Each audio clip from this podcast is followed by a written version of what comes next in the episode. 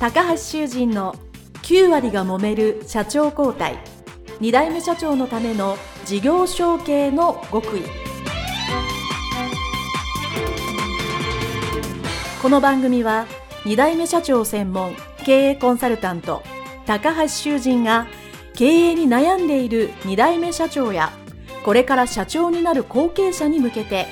経営力を伸ばし会社を引っ張れるリーダーシップを身につけるための番組です。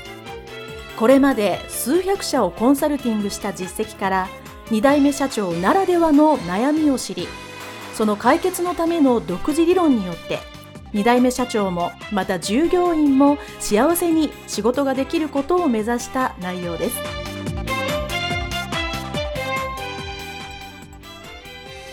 皆さんこんにちは。次世代経営協会理事長高橋修人です。本日は後継者後継社長のためのリーダーシップを高める価値観の共有についてお話をしていきたいと思います。これを聞きのリスナーの皆さんですね後継者後継社長の方が多いと思いますけどもリーダーシップを高めてですね会社をいい方向に向かわしたい、まあ、チームワークを高めて成果を出したい。と思っていらっしゃる方がね、多いと思います。やはり、何十人、まあ何人、もしくは何百人の経営のトップなわけですから、リーダーシップを発揮して、皆さんを引っ張っていくというのがね、一番理想だと思うんですね。まあこれは引っ張っていく形にするのか、後ろから押し上げていくのかというのはですね、これはリーダーシップのタイプにもよるとは思うんですけど、今日はそのリーダーシップを皆さんの個性が発揮する、その手前に、やはり従業員の方、社員の皆さん、スタッフの皆さんとどうやってまず関係性を築くのかという時にですね、一つ重要なポイントというのがあるので、それが価値観ということをテーマに今日はお話をしていきたいと思います。ま、中小企業に関わらずですね、まあ、人間、まあ、もしくは働いている人というのはですね、もちろん理性があって技術があってちゃんと頭で考えて行動するというのが基本ではあると思います。当然、働いてる皆さんですね、社会性があるわけですから。しかし、やっぱり人間というのはですね、突き詰めていくと最終的にはどうしても感情で動くと。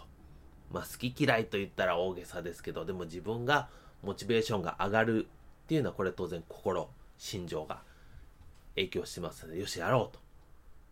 モチベーション上げてやるということになると、どうしても最終的には感情、心情というところですね、リーダーが何かしら関わっていかないと、単に事務的な連絡だけで全てが会社がですね、みんな元気に活動するか、チームワークアップするかというと、そうではないというのはですね、これはもう皆さんご存知の通りだと思います。ですから、従業員の方、スタッフの皆さんの気持ちに寄り添うとかですね、そういうモチベーションアップするように関わりを持つというのは皆さんやっていらっしゃると思います。で、もちろん、たくさん世の中にそのやり方がありますし、皆さんのタイプ、このポッドキャストでもですね、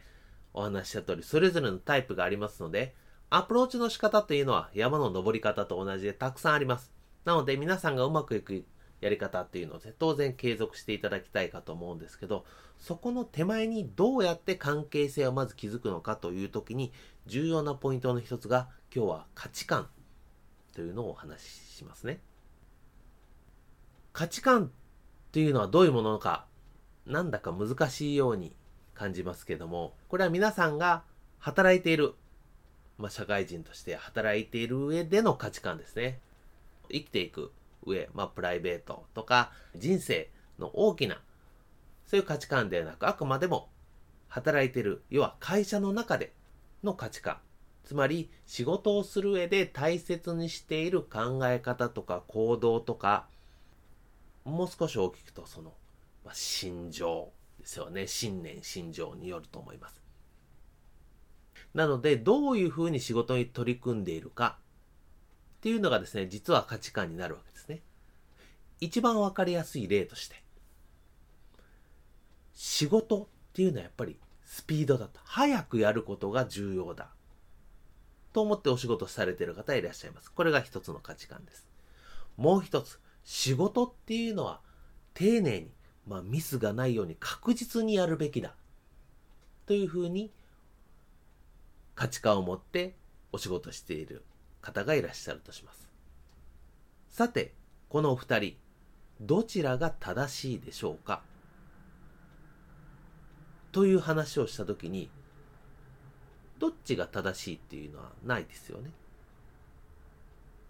どちらかというと、その場面、もしくはその与えられた役割、まあ、部署っていうふうに考えてもいいですけど、それによって、その早く、スピードが重要だっていう価値観と、丁寧さ、ミスがなく確実性が重要だっていう価値観は、これ、有効な、まあ、その人が活躍、生きる場面っていうのは変わってきますよね。例えば、要は営業とかですね、なんか制作をする。もうとにかくスピードが大切なんだという場面だったり部署、で締め切りが迫っているという時はですね、このスピードでなんとか早くやろうという価値観が重要ですし、逆に、ちょっとのミスもダメだ。経理とかそうですよね。人事総もそうです。ちょっとしたミスが起きてはいけないので、確実にきっちりする。お給料が毎月適当でいいわけではないですよね。決まったのをきっちりしなきゃいけないっていうのと一緒で。なので、いい悪いはないんです。どういう場面で役に立つか、どういうとこで力を発揮するか、そしてそれが、その人が、ちゃんとそのご自身の価値観に合った仕事の場所にいるかっていう、まあ、そこがやっぱりリーダー、後継者、後継社長の皆さんにとっては一番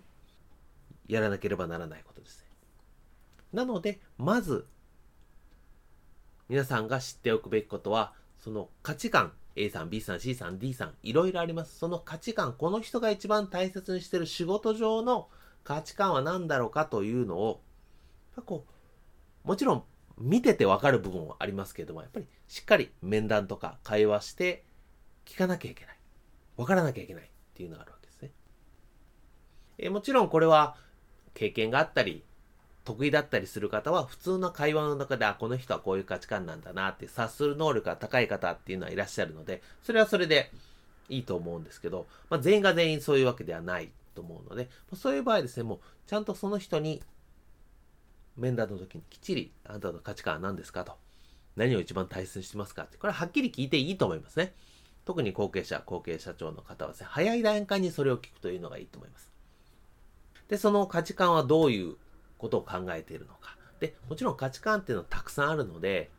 私であればですね、まあ、5個ぐらい価値観、なんか大切にする考え方とか行動を、まあ、5個ぐらい教えてくださいというのを聞いて、そのうち、まあ、最も大切なものを、まあ、1つとか2つとか選んでくださいと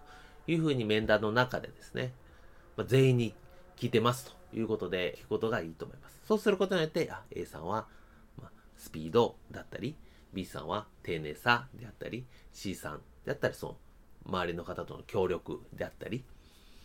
D さんってやっぱその数字に残るとかですね、いろいろあるわけです。ね、